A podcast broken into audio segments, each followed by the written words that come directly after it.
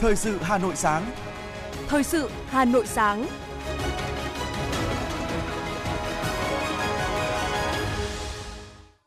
Hoài Linh và Ngọc Bách xin được đồng hành cùng quý vị thính giả trong 30 phút của chương trình Thời sự sáng nay, thứ ba ngày 23 tháng 8 năm 2022. Những nội dung chính sẽ được đề cập đến trong chương trình. Chủ tịch nước Nguyễn Xuân Phúc làm việc với Thường trực Hội đồng Tư vấn đặc xá. Chủ tịch Quốc hội Vương Đình Huệ chủ trì buổi làm việc với Ủy ban Nhân dân thành phố Hà Nội về thực hành tiết kiệm chống lãng phí. Sẽ có 126.000 tỷ đồng tiền thuế được miễn, giảm, gia hạn. Trong phần tin thế giới, đoàn Việt Nam tham dự hội nghị tham vấn lãnh đạo cấp cao ASEAN-Nga. Lạm phát Hàn Quốc cao nhất trong 24 năm. Sau đây là nội dung chi tiết. Thưa quý vị và các bạn, chiều hôm qua, Chủ tịch nước Nguyễn Xuân Phúc chủ trì buổi làm việc với Thường trực Hội đồng Tư vấn Đặc xá và một số cơ quan liên quan kiểm tra việc tổ chức thực hiện đặc xá theo quyết định của Chủ tịch nước về đặc xá năm 2022. Buổi làm việc này diễn ra trong bối cảnh còn khoảng 10 ngày nữa, Chủ tịch nước sẽ ký quyết định đặc xá tha tù trước thời hạn cho các phạm nhân đủ điều kiện. Sau khi nghe Hội đồng Tư vấn đặc xá, Bộ Công an và một số cơ quan liên quan báo cáo, Chủ tịch nước Nguyễn Xuân Phúc một lần nữa khẳng định đặc xá là chính sách nhân đạo, có ý nghĩa lớn về chính trị xã hội, thể hiện sự khoan hồng đặc biệt của Đảng, Nhà nước. Chủ tịch nước đánh giá các thành viên Hội đồng Tư vấn đặc xá, nhất là Bộ Công an, các trại giam triển khai nhiệm vụ nghiêm túc, đúng pháp luật, đúng tiến độ, đảm bảo công khai, dân chủ, đúng pháp luật, cùng với việc kiểm tra đôn đốc, công tác tuyên truyền được thực hiện tốt để nhân dân và quốc tế hiểu được chính sách nhân đạo của Đảng, Nhà nước ta – chỉ còn ít ngày nữa đến thời điểm đặc xá, Chủ tịch nước yêu cầu Hội đồng Tư vấn đặc xá, nhất là Bộ Công an, tiếp tục rà soát, kiểm tra công tác đặc xá, nhất là tại các trại giam, không để sót trường hợp đủ điều kiện nhưng không được đặc xá, đồng thời cũng không để lọt các trường hợp không đủ điều kiện vào danh sách được xét đặc xá. Chiều hôm qua, Chủ tịch Quốc hội Vương Đình Huệ chủ trì buổi làm việc với Ủy ban nhân dân thành phố Hà Nội về thực hành tiết kiệm chống lãng phí giai đoạn 2016-2021. Theo báo cáo của thành phố Hà Nội, công tác thực hành tiết kiệm, chống lãng phí luôn được xác định là nhiệm vụ trọng tâm. Trong giai đoạn 2016-2021 đã tiết kiệm được gần 42.000 tỷ đồng trong công tác lập, thẩm định, phê duyệt dự toán, quyết toán, quản lý, sử dụng kinh phí ngân sách nhà nước. Chủ tịch Quốc hội Vương Đình Huệ cho rằng Hà Nội là địa phương có tinh thần trách nhiệm cao về tiết kiệm, chống lãng phí trong cả lĩnh vực công lẫn tư, thực hiện rất tốt nghị quyết của Trung ương về sắp xếp bộ máy, biên chế, đây cũng là địa phương có cơ cấu chi hợp lý khi dành 49% ngân sách cho đầu tư phát triển, chi thường xuyên còn 51%. Cho biết mục tiêu lớn nhất sau cuộc giám sát lần này là khai thác các nguồn lực tốt hơn, tạo dư địa cho tăng trưởng, phát triển. Chủ tịch Quốc hội Vương Đình Huệ đề nghị Hà Nội cần rà soát các vướng mắc, nhất là trong cung cấp các dịch vụ công, dịch vụ sự nghiệp công và sản phẩm công ích. Thành phố Hà Nội cũng cần kiến nghị với Quốc hội, Chính phủ về tình trạng lấn chiếm sử dụng trái phép đất nông nghiệp, đất dịch vụ đất dự án treo, nhà ở xã hội, thu hồi các dự án kém hiệu quả, không để lãng phí nguồn lực đất đai. Chiều hôm qua, Bộ Ngoại giao tổ chức hội nghị nghiên cứu, học tập nội dung cuốn sách và một số các bài viết của Tổng Bí thư Nguyễn Phú Trọng về một số vấn đề lý luận và thực tiễn về chủ nghĩa xã hội và con đường đi lên chủ nghĩa xã hội của Việt Nam. Diễn giả là Ủy viên Bộ Chính trị, Chủ tịch Hội đồng Lý luận Trung ương, Giám đốc Học viện Chính trị Quốc gia Hồ Chí Minh, Giáo sư Tiến sĩ Nguyễn Xuân Thắng, Bộ trưởng Bộ Ngoại giao Bùi Thanh Sơn đồng chủ trì hội nghị. Phát biểu khai mạc hội nghị, Bộ trưởng Bùi Thanh Sơn nhấn mạnh chủ nghĩa xã hội là con đường đi lên chủ nghĩa xã hội ở Việt Nam là một đề tài lý luận và thực tiễn rất cơ bản, quan trọng, có nội dung rộng lớn, phong phú. Những chỉ đạo của Tổng Bí thư trong cuốn sách và các bài viết cũng như tại hội nghị đối ngoại toàn quốc tháng 12 năm 2021 đã được Bộ Ngoại giao tổ chức học tập nghiêm túc, trở thành kim chỉ nam để triển khai trên thực tiễn các nhiệm vụ đối ngoại trong bối cảnh thế giới có những biến động phức tạp và khó lường trong thời gian vừa qua. Bộ trưởng Bùi Thanh Sơn yêu cầu cán bộ ngoại giao nghiêm túc học tập, quán triệt để nắm vững lý luận và thực tiễn, giữ vững bản lĩnh, niềm tin và kiên định lý tưởng, mục tiêu xã hội chủ nghĩa, vận dụng đúng đắn, sáng tạo trong thực tiễn đối ngoại, phục vụ sự nghiệp xây dựng chủ nghĩa xã hội của đất nước. Ngày hôm qua, Bộ Giáo dục và Đào tạo phối hợp với Ủy ban Văn hóa, Giáo dục tổ chức hội nghị đẩy mạnh công tác xây dựng văn hóa học đường. Hội nghị được tổ chức theo hình thức trực tiếp kết hợp với trực tuyến với 64 điểm cầu trong cả nước. Tại hội nghị, khẳng định Đảng, Nhà nước luôn coi trọng và thường xuyên dành sự quan tâm đối với công tác xây dựng, phát triển văn hóa con người. Phó Chủ tịch Thường trực Quốc hội Trần Thanh Mẫn đồng thời cho rằng văn hóa học đường là nền tảng để thúc đẩy, nâng cao chất lượng giáo dục, phát triển của nhân lực vì sự phát triển văn hóa con người đáp ứng yêu cầu ngày càng cao của sự nghiệp đổi mới và xu thế hội nhập quốc tế. Xây dựng văn hóa học đường là một nội dung quan trọng để thực hiện đổi mới căn bản toàn diện giáo dục và đào tạo. Ngày hôm qua, thông tin từ Sở Giáo dục và Đào tạo Hà Nội cho biết, đoàn học sinh trường Trung học phổ thông chuyên Hà Nội Amsterdam đại diện cho học sinh Việt Nam tham dự Olympic quốc tế về thiên văn học và vật lý thiên văn lần thứ 15 đã đạt được thành tích ấn tượng với 7 giải thưởng, gồm một huy chương bạc, 5 huy chương đồng và một giải khuyến khích.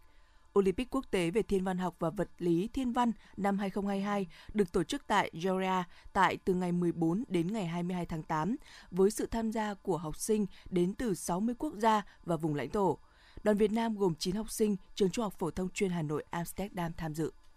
Cuộc thi giới thiệu sách về Chủ tịch Hồ Chí Minh với chủ đề Bác Hồ, niềm tin yêu qua từng trang sách năm 2022 đã nhận được hơn 2.300 bài dự thi của các cán bộ đoàn, đoàn viên, thanh niên các tỉnh, thành phố tham dự. Được phát động từ ngày 19 tháng 5, cuộc thi giới thiệu sách về Chủ tịch Hồ Chí Minh với chủ đề Bác Hồ, niềm tin yêu qua từng trang sách năm 2022 do Nhà xuất bản Chính trị Quốc gia phối hợp với Trung ương Đoàn Thanh niên Cộng sản Hồ Chí Minh tổ chức là một trong số những cuộc thi viết lời giới thiệu sách, ấn phẩm về Chủ tịch Hồ Chí Minh có quy mô lớn nhất Cuộc thi được tổ chức với ý nghĩa góp phần thiết thực vào việc thực hiện học tập và làm theo tư tưởng, đạo đức, phong cách Hồ Chí Minh, xây dựng thói quen đọc sách, nâng cao văn hóa đọc cho người Việt. Đồng thời, cuộc thi giúp các đoàn viên, thanh niên trên cả nước có cơ hội chia sẻ, giới thiệu, quảng bá những cuốn sách hay, sách đẹp về Bác Hồ mà bản thân tâm đắc. Thưa quý vị và các bạn, Phát triển đảng viên mới là công việc quan trọng trong công tác xây dựng đảng, góp phần trẻ hóa đội ngũ đảng viên nhằm củng cố năng lực lãnh đạo, nâng cao sức chiến đấu của tổ chức cơ sở đảng. Việc phát triển đảng trong lứa tuổi đoàn viên, đặc biệt là trong lứa học sinh sinh viên là việc cần thiết để ươm mầm những hạt giống đỏ để kết nối và chuyển giao thế hệ trong đảng.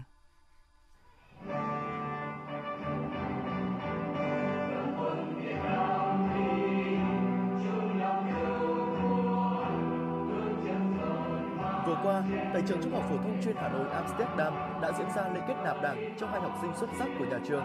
Để được đứng trong hàng ngũ của Đảng, các em không chỉ có thành tích học tập rất xuất sắc mà phải là những đoàn viên ưu tú, là những nhân tố tích cực trong công tác đoàn và các phong trào của nhà trường. Đảng viên Nguyễn Đình Minh và đảng viên Nguyễn Hải Đăng, Đảng bộ trường Trung học phổ thông chuyên Hà Nội Amsterdam chia sẻ. Rất là tự hào em đã được chi bộ dìu dắt em trong thời gian vừa qua. Sắp tới chắc chắn là em sẽ phải rèn luyện, ờ, em phải học tập để uh, có một tư tưởng, một uh, phẩm chất xứng đáng là một người đảng viên. Khi trở thành một đảng viên và khi thành công dân tốt của đất nước Việt Nam thì em sẽ tiếp tục là đóng góp cho đất nước và chính vì cái động lực đấy mà em đã tiếp tục là trau dồi cái tư tưởng của mình và để uh, cuối cùng là đứng hàng ngũ đảng hôm nay. Nguyễn Đình Minh và Nguyễn Hải Đăng là những học sinh đầu tiên trong lịch sử của trường Trung học phổ thông chuyên Hà Nội Amsterdam được đứng trong hàng ngũ của Đảng. Sự vinh dự này càng ý nghĩa hơn khi các em được nghe những chia sẻ của đồng chí Trương Thị Mai, trưởng ban tổ chức Trung ương trong chính buổi lễ kết nạp của mình. Các em hôm nay 18 tuổi đứng vào Đảng, mình sẽ có một thời gian lâu dài hơn để có thể đóng góp cho đất nước, cho Đảng, phụng sự tổ quốc, phục vụ nhân dân. Và có lẽ đất nước phát triển đâu phải chỉ niềm tự hào của riêng ai, của tất cả chúng ta của tất cả chúng ta và đất nước này phải chăm lo cho lớp người ưu tú có lẽ mỗi một đất nước phát triển, cái quan tâm dành cho cái tầng lớp học hành giỏi giang, nhân cách ưu tú để mà có thể tiếp cận chuyển giao thế hệ vững chắc Đảng Cộng sản Việt Nam ra đời bước ngoặt quyết định của cách mạng Việt Nam. Thứ nhất là về tình hình xã hội Việt Nam trước khi Đảng Cộng sản Việt Nam ra đời.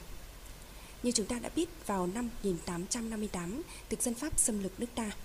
Và Trường Trung học phổ thông chuyên Hà Nội Amsterdam được coi là điểm sáng trong công tác đào tạo nguồn, bồi dưỡng và phát triển đảng viên từ học sinh. Hiệu trưởng Trường Trung học phổ thông chuyên Hà Nội Amsterdam Trần Thùy Dương cho biết, những năm qua, công tác giáo dục chính trị tư tưởng cho học sinh được cán bộ, ban giám hiệu nhà trường quan tâm, chỉ đạo thực hiện dưới nhiều hình thức, phương pháp. Đảng ủy đã giao nhiệm vụ cho ban chấp hành đoàn trường cụ thể hóa các nhiệm vụ chính trị của trường đến học sinh, đoàn viên thanh niên, các lớp học. Qua đó, tìm phát hiện bồi dưỡng những đoàn viên ưu tú. Kết quả năm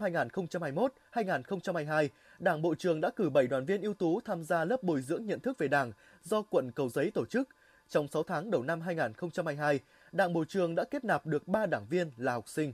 Không những tôi mà tất cả các thầy cô giáo viên cũng như là học sinh mới thấm thía được cái sự quan tâm và cái chủ trương rất là lớn của Đảng và nhà nước về xây dựng phát triển Đảng uh, trong lứa tuổi học sinh và tức là thế hệ trẻ và cái sự kỳ vọng của Đảng và nhà nước trong việc đào tạo các thế hệ trẻ có ừ, trí thức tốt để trở thành những hạt giống đỏ của Đảng và những là lực lượng nòng cốt để xây dựng đất nước. Câu chuyện về những đảng viên mới được kết nạp ngay từ khi còn ngồi trên ghế nhà trường giờ đây không còn là chuyện hiếm. Để có được những học sinh đủ tiêu chuẩn để kết nạp vào Đảng, các nhà trường đã nỗ lực trong lựa chọn những nhân tố điển hình và tích cực tạo môi trường cho các em rèn luyện. Các em tuy còn trẻ nhưng đã thực hiện nghiêm túc và tâm huyết khi được đứng trong hàng ngũ của Đảng. Nhiều năm theo dõi công tác phát triển Đảng, ông Lê Văn Thái, nguyên trưởng ban tổ chức Đảng ủy khối cơ quan trung ương nhận định. Những năm cuối của bậc học phổ thông, khi đó các em 17, 18 tuổi, đây là cái lứa tuổi rất trong sáng, đầy khát vọng và nhiều em đã bộc lộ những cái tố chất của tương lai. Cho nên ở cái lứa tuổi này, nếu được sớm giáo dục về lý tưởng, về niềm tin, giáo dục cái mơ ước khát khao được vào đảng để công hiến là rất phù hợp và chúng ta sẽ lựa chọn được một cái nguồn dự bị cho đảng từ rất sớm. Cách đây 20 năm, Ban chấp hành Trung ương Đảng khóa 10 đã ban hành nghị quyết số 25 về tăng cường sự lãnh đạo của Đảng đối với công tác thanh niên thời kỳ đẩy mạnh công nghiệp hóa, hiện đại hóa. Trong đó đã đặt mục tiêu phấn đấu đạt tỷ lệ ít nhất 70% đảng viên mới được kết nạp là từ đoàn viên. Chính vì vậy, việc phát triển đảng viên trẻ nói chung, nhất là đảng viên được kết nạp từ trong trường học đã được cấp ủy, chính quyền các địa phương và đoàn thanh niên quan tâm, đẩy mạnh. Anh Nguyễn Minh Chiết, Bí thư Trung ương Đoàn cho biết. Học sinh, sinh viên là cái khối đối tượng có sức khỏe, có tri thức và có cái mong muốn được đứng vào hàng ngũ của đảng rất là lớn. Cái môi trường mà để các bạn học tập rèn luyện là một cái môi trường khép kín và liên tục. Do đó thì đặc biệt đối với các bạn học sinh đang ngồi ở ghế nhà trường thì à, môi trường nhà trường và tổ chức đoàn à, thì là hai môi trường phải hết sức là liên tục và tương hỗ cho nhau, phối hợp với nhau hết sức chặt chẽ thì chúng ta mới à, tạo ra được một lứa thanh niên có thể nói là vừa hồng vừa chuyên để giới thiệu được cho đảng xem xét kết nạp. Trong giai đoạn 2010-2021, khối trường học đã giới thiệu 50.000 học sinh khối trung học phổ thông và hơn 406.000 sinh viên là đoàn viên ưu tú được giới thiệu để cho Đảng xem xét kết nạp. Khoảng 300.000 em trong số đó đã được kết nạp Đảng và hầu hết các em đã phát huy tốt vai trò của người đảng viên trong các phong trào. Tuy nhiên, nếu có cơ chế để phối hợp tốt hơn nữa giữa nhà trường và cấp ủy những đơn vị tiếp nhận các em, thì công tác này còn đạt nhiều thành tựu hơn nữa. Qua đó, nguồn lực đội ngũ đảng viên trẻ sẽ dồi dào hơn.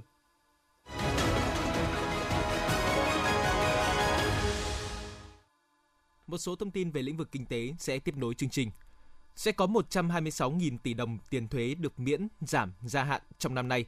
Đây là mục tiêu theo nghị quyết 43 của Quốc hội và nghị quyết 15 của Chính phủ về hỗ trợ thuế.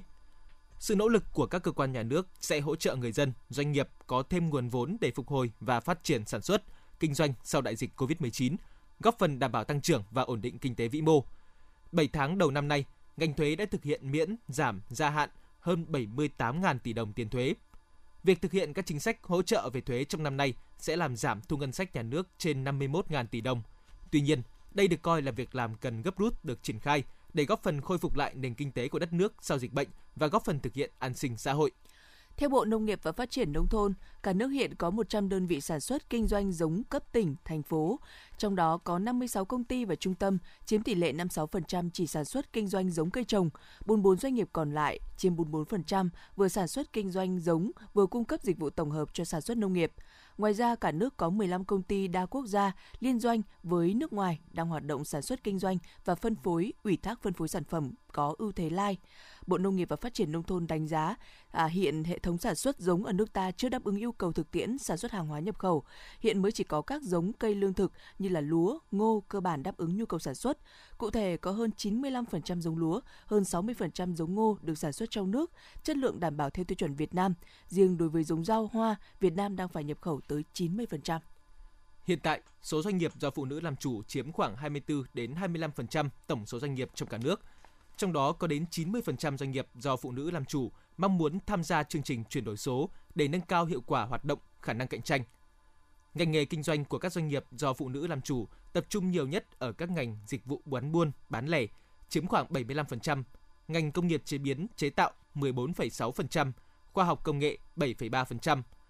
Trong bối cảnh bùng nổ cuộc cách mạng công nghiệp lần thứ tư cũng như tác động bởi đại dịch COVID-19 đã và đang thay đổi cuộc sống, thói quen của con người – buộc doanh nghiệp phải thay đổi và thích ứng. Vì vậy, nhu cầu chuyển đổi số trở nên cấp thiết để các doanh nghiệp đổi mới mô hình, chuyển dần các hoạt động kinh doanh trên các nền tảng số, tìm kiếm thêm thị trường, cắt giảm chi phí và nâng cao hiệu quả hoạt động, khả năng cạnh tranh, thích ứng với bối cảnh mới.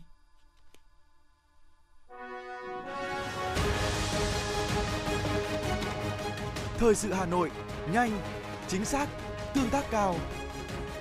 Thời sự Hà Nội, nhanh, chính xác, tương tác cao.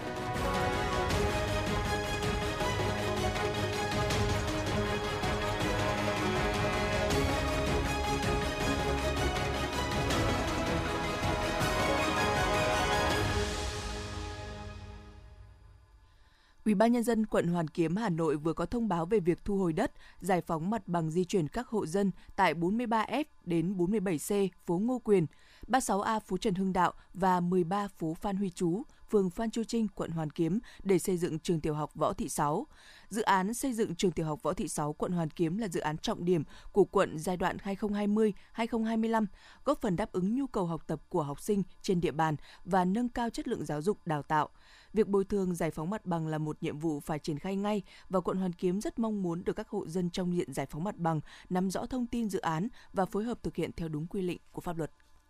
Theo tin từ Bộ Y tế, trong 24 giờ qua, tính đến chiều ngày 22 tháng 8, nước ta ghi nhận 2.197 ca mắc COVID-19, tăng 636 ca so với ngày trước đó.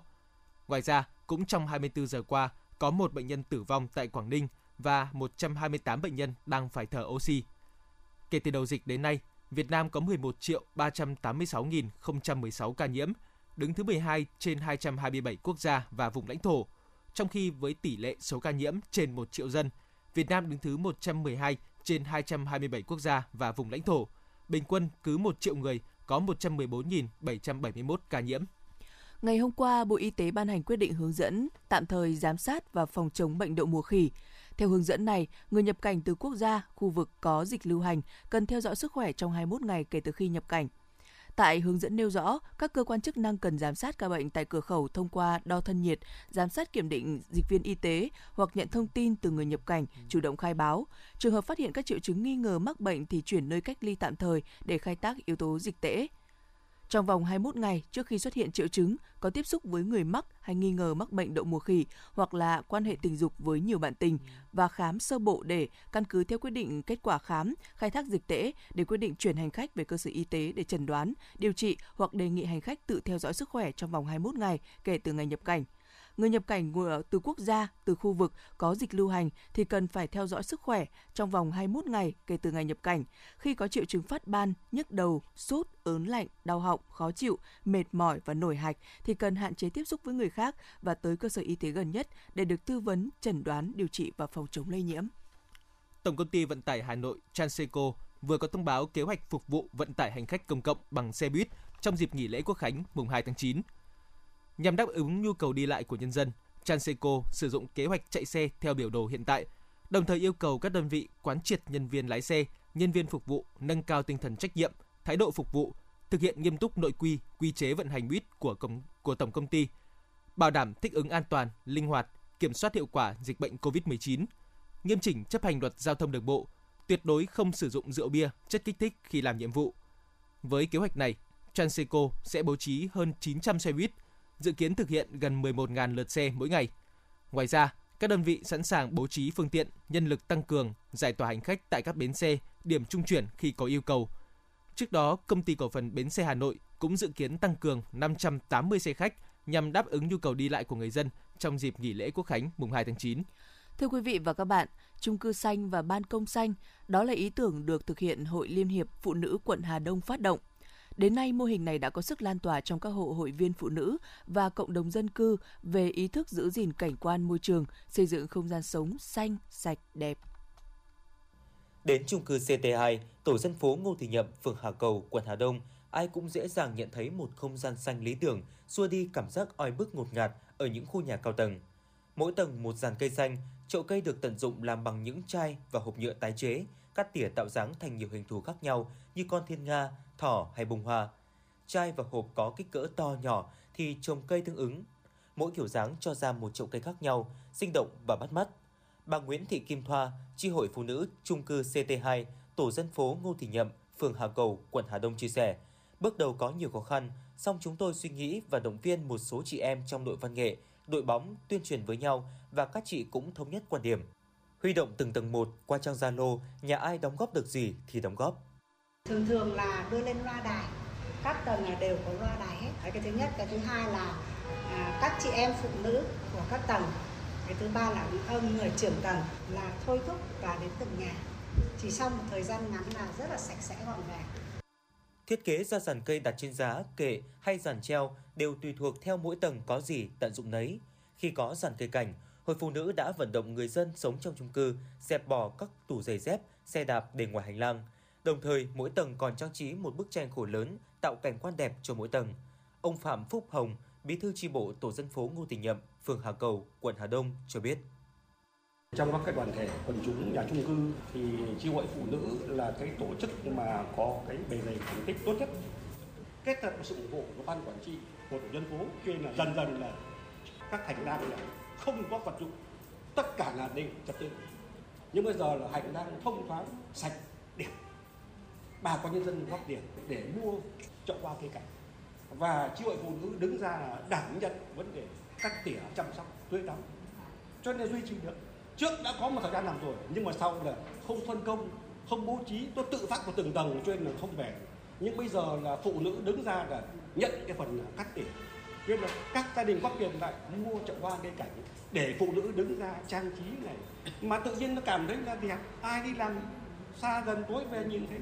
nên là tự nhiên nó cũng thay đổi cả cái tư duy con người lên là gì cách làm đẹp cách làm thân thiện cũng từ đấy Chúng ta ra đây ta cảm thấy nó thoải mái hơn Quận Hà Đông có hơn 100 tòa nhà chung cư. Đối với nhà chung cư không gian xanh bị hạn chế, Hội Liên hiệp Phụ nữ quận Hà Đông đã phát động chương trình chung cư xanh và ban công xanh, kêu gọi các hội viên phụ nữ tham gia trồng cây xanh ở các ban công của nhà chung cư và các nhà nhiều tầng. Cây xanh đã mang lại bầu không khí tươi mát cho những tòa chung cư mà còn tận dụng những phế liệu trong gia đình, giúp giảm thiểu rác thải ra môi trường. Bà Lê Thị Hương, Chủ tịch Hội Phụ nữ phường Phúc La, quận Hà Đông cho biết. Hội Liên hiệp Phụ nữ phường chúng tôi cũng đã phát động 19 trên 19 chi hội là xây dựng các cái công trình trong đó thì điển hình nổi bật nhất đó là mô hình ban công xanh và chung cư xanh và mỗi một hội viên thì chúng tôi cũng phát động trồng ít nhất là một cây xanh Thế và tại à, chi hội tổ dân phố số 16 thì là một trong số những chi hội làm điểm về mô hình này và là một cái đơn vị làm đầu tiên trên toàn địa bàn phường. À, cho đến nay thì à, à, năm trên năm dãy nhà tại chi hội tổ dân phố số 16 của chúng tôi cũng đã triển khai và nhận được sự hưởng ứng rất là tích cực của hội viên của toàn chi hội. Ờ, qua cái hoạt động này thì chúng tôi với một cái mong muốn là sẽ góp phần xây dựng một thủ đô xanh thế và đồng thời là giáo dục nâng cao ý thức bảo vệ môi trường đối với Đến nay, 17 phường đều đã phát động chương trình chung cư xanh và ban công xanh. Khoảng 80% các chung cư trên địa bàn đã triển khai mô hình này. Ngoài chung cư, các khu vực có nhiều nhà tầng như liền kề, biệt thự đều đã được Hội Phụ nữ phát động những gia đình trồng cây xanh, phủ mát cho ngôi nhà. Nguồn kinh phí chủ yếu lấy từ hoạt động thu đổi phế liệu để mua cây trồng. Chương trình có sức lan tỏa đến nhiều hộ dân, làm thay đổi nhận thức về bảo vệ môi trường sống trong nhà chung cư cũng như trong cộng đồng. Bà Lại Hà Phương, Chủ tịch Hội Liên hiệp Phụ nữ quận Hà Đông cho biết mô hình à, chung cư xanh thân thiện với môi trường hoặc là ban công xanh tòa chung cư xanh à, với những cái tên gọi, những cái mô hình khác nhau, nhưng với mục đích chung là đều nhằm chăm lo, bảo vệ môi trường. Và với trên địa bàn quận thì chúng tôi cũng đã phát động trăm trăm 17 phường, và đặc biệt quan tâm đến cái tòa nhà chung cư này hoạt động. Thì với từng tầng thì à, có hành lang xanh à, và với từng ban công thì có ban công xanh, và hoạt động cả tòa chung cư thì chung cư xanh thân thiện và văn minh Mỗi ban công xanh trong chung cư sau khi trồng cây là nơi tụ họp của các thành viên trong gia đình vào mỗi buổi sáng hoặc chiều tối, giúp cho họ thư thái sau giờ lao động mệt mỏi. Đây cũng là nơi giao lưu, chia sẻ, tạo dựng mối đoàn kết, văn hóa, văn minh trong cộng đồng cư dân.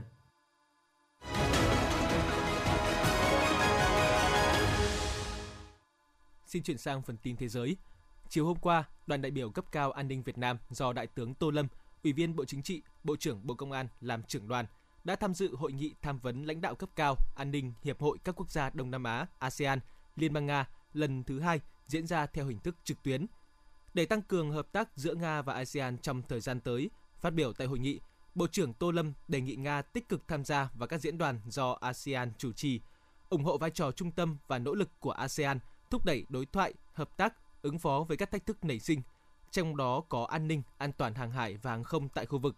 ủng hộ lập trường nguyên tắc của ASEAN về Biển Đông, cũng như nỗ lực xây dựng bộ quy tắc ứng xử của các bên trên Biển Đông hiệu lực, hiệu quả, phù hợp với luật pháp quốc tế và Công ước Liên Hợp Quốc về luật biển năm 1982 giới chức Campuchia đã bắt giữ quản lý casino Rickworth, nơi xảy ra vụ hơn 52 người Việt bỏ trốn khỏi hình thức lao động cưỡng ép. Tướng Kelvin Than, vắt phát ngôn viên cơ quan xuất nhập cảnh Campuchia cho biết, quản lý casino Rickworth mang quốc tịch Trung Quốc, cũng theo báo chí Campuchia. Trong số 52 người Việt Nam bỏ trốn thì chỉ có 40 người bơi qua sông Bình Di trốn thoát về Việt Nam, một người đã tử vong do đuối nước và 11 người bị bắt ở lại. Hiện nay, đại diện Đại sứ quán Việt Nam tại Campuchia đang làm việc với các đơn vị chức năng như Bộ Nội vụ Campuchia để hoàn thiện thủ tục đưa 11 công dân Việt Nam trở lại Việt Nam. Hàn Quốc và Mỹ đã tiến hành cuộc tập trận chung mang tên Lá chắn tự do Unchi. Đây là hoạt động huấn luyện thực địa quy mô lớn đầu tiên giữa hai nước sau 4 năm gián đoạn. Cuộc tập trận có cả sự tham gia của các quan chức chính quyền đến từ hàng trăm thành phố, các thể chế nhà nước và các tổ chức khác của Hàn Quốc nhằm kiểm tra khả năng sẵn sàng trong trường hợp xảy ra chiến tranh và các tình huống nguy cấp. Lạm phát quý 2 của Hàn Quốc đã tăng 5,4% so với cùng kỳ năm trước. Đây là mức tăng quý 2 cao nhất trong vòng 24 năm qua ở Hàn Quốc. Cụ thể, chỉ số giá tiêu dùng trong quý từ tháng 4 đến tháng 6 ở ngưỡng là 107,54 điểm, tăng 5,4% so với cùng kỳ năm ngoái. Đây là mức tăng quý 2 cao nhất kể từ mức tăng 8,2% trong cùng kỳ năm 1998. Giá các sản phẩm từ dầu mỏ tăng 36,3%, giá thực phẩm chế biến tăng 7,6%. Mùa hè là thời gian cao điểm hoạt động du lịch Tuy nhiên, ngành hàng không châu Âu lại đang hứng chịu hàng loạt các vụ đình công, do đó dịch vụ hàng không phần nào bị ảnh hưởng. Ngày hôm qua, hãng hàng không giá rẻ của Ireland Ryanair đã hủy 6 chuyến bay tại Tây Ban Nha do phi hành đoàn bắt đầu cuộc bãi công 4 ngày. Trong khi đó, có 28 chuyến bay bị chậm chuyến. Hai tháng trước, các phi hành đoàn của Ryanair cũng liên tục tiến hành các cuộc bãi công. 16 người đã thiệt mạng khi chiếc xe buýt va chạm mạnh với hai xe tải ở miền nam nước Nga Hãng tin Reuters dẫn lời nhân chứng tại hiện trường cho biết, chiếc xe tải đã xoay ngược đầu khi va chạm với chiếc xe buýt di chuyển theo hướng ngược chiều. Cùng lúc chiếc xe buýt bị một chiếc xe tải khác đâm vào đuôi. Hình ảnh hiện trường cho thấy chiếc xe buýt gần như bị bẹp rúm hoàn toàn. Bộ trưởng Kinh tế Đức Robert Habeck ngày hôm qua cho biết, nước này có cơ hội tốt để vượt qua mùa đông sắp tới mà không cần thực hiện các biện pháp ứng phó quyết liệt. Bộ trưởng Robert Habeck cũng cho biết Đức không phải đối mặt với một thời gian khó khăn nhưng phải chuẩn bị cho việc Nga thắt chặt nguồn cung cấp khí đốt hơn nữa. Phân tích của tổ chức phi lợi nhuận PMI mới đây cho thấy chính phủ Mỹ sẽ chi hơn 500 tỷ đô la Mỹ cho công nghệ khí hậu và năng lượng sạch trong thập niên tới, theo ba đạo luật được ban hành gần đây. Số tiền trên được tính toán dựa trên các đạo luật khoa học và CHIPS, giảm lạm phát được ban hành tháng này và đầu tư cơ sở hạ tầng, làm việc được ban hành hồi năm ngoái.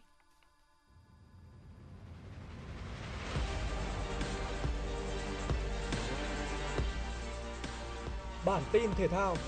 Bản tin thể thao.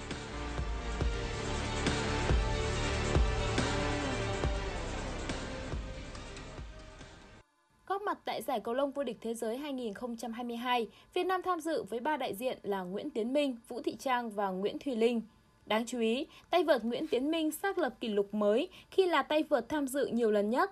Đây đã là lần thứ 13 tay vợt Nguyễn Tiến Minh tham dự giải cầu lông vô địch thế giới, nhiều hơn một lần so với huyền thoại cầu lông người Trung Quốc là Linh Đan. Bên cạnh đó, tay vợt 39 tuổi cũng là vận động viên lớn tuổi nhất thi đấu ở nội dung đơn nam. Hiện tại, Tiến Minh đang xếp hạng 91 thế giới và ở vòng đấu đầu tiên, đại diện của Việt Nam sẽ tranh tài với tay vợt đứng thứ 16 là Wang Tujay Chạm trán Hà Nội Buffalo trong trận bán kết đầu tiên giải bóng rổ Việt Nam VBA 2022, Nha Trang Dolphin gặp bất lợi về mặt nhân sự khi thiếu vắng sự phục vụ của hậu vệ chủ lực Jackson. Thầy trò huấn luyện viên Tuz Buffett đã thiếu sự mượt mà trong khâu chuyển hóa các cơ hội thành điểm số, trong khi Hà Nội Buffalo tấn công ổn định hơn nhờ sự ăn ý của bộ ba là St. Henry, Jeffrey Stopp và Đinh Thanh Tâm.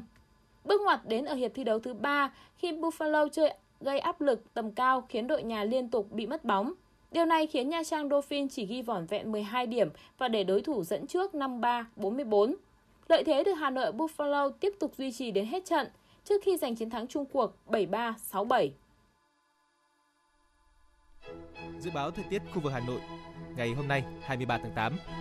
Khu vực vùng núi Ba Vì Sơn Tây, ngày nắng, cao nhất 34 độ, đêm không mưa, thấp nhất 25 độ, Ngoại thành từ Phúc Thọ tới Hà Đông, ngày nắng nóng cao nhất 35 độ, đêm không mưa, thấp nhất 26 độ. Phía Nam từ Thanh Oai, Thường Tín đến Ứng Hòa, ngày nắng nóng, chiều tối có lúc có mưa rào và rông, cao nhất 35 độ, đêm không mưa, thấp nhất 26 độ. Khu vực Mê Linh, Đông Anh, Sóc Sơn, ngày nắng, cao nhất 34 độ, đêm không mưa, thấp nhất 25 độ.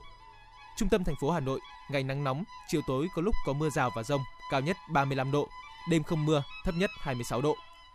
Quý vị và các bạn vừa nghe chương trình thời sự của Đài Phát thanh Truyền Hà Nội, chỉ đạo nội dung Nguyễn Kim Khiêm, chỉ đạo sản xuất Nguyễn Tiến Dũng, tổ chức sản xuất Trà My, đạo diễn Kim Oanh, phát thanh viên Hoài Linh Ngọc Bách cùng kỹ thuật viên Quang Ngọc thực hiện. Xin chúc quý vị thính giả một ngày mới nhiều năng lượng và nhiều niềm vui. Hẹn gặp lại trong chương trình thời sự buổi trưa.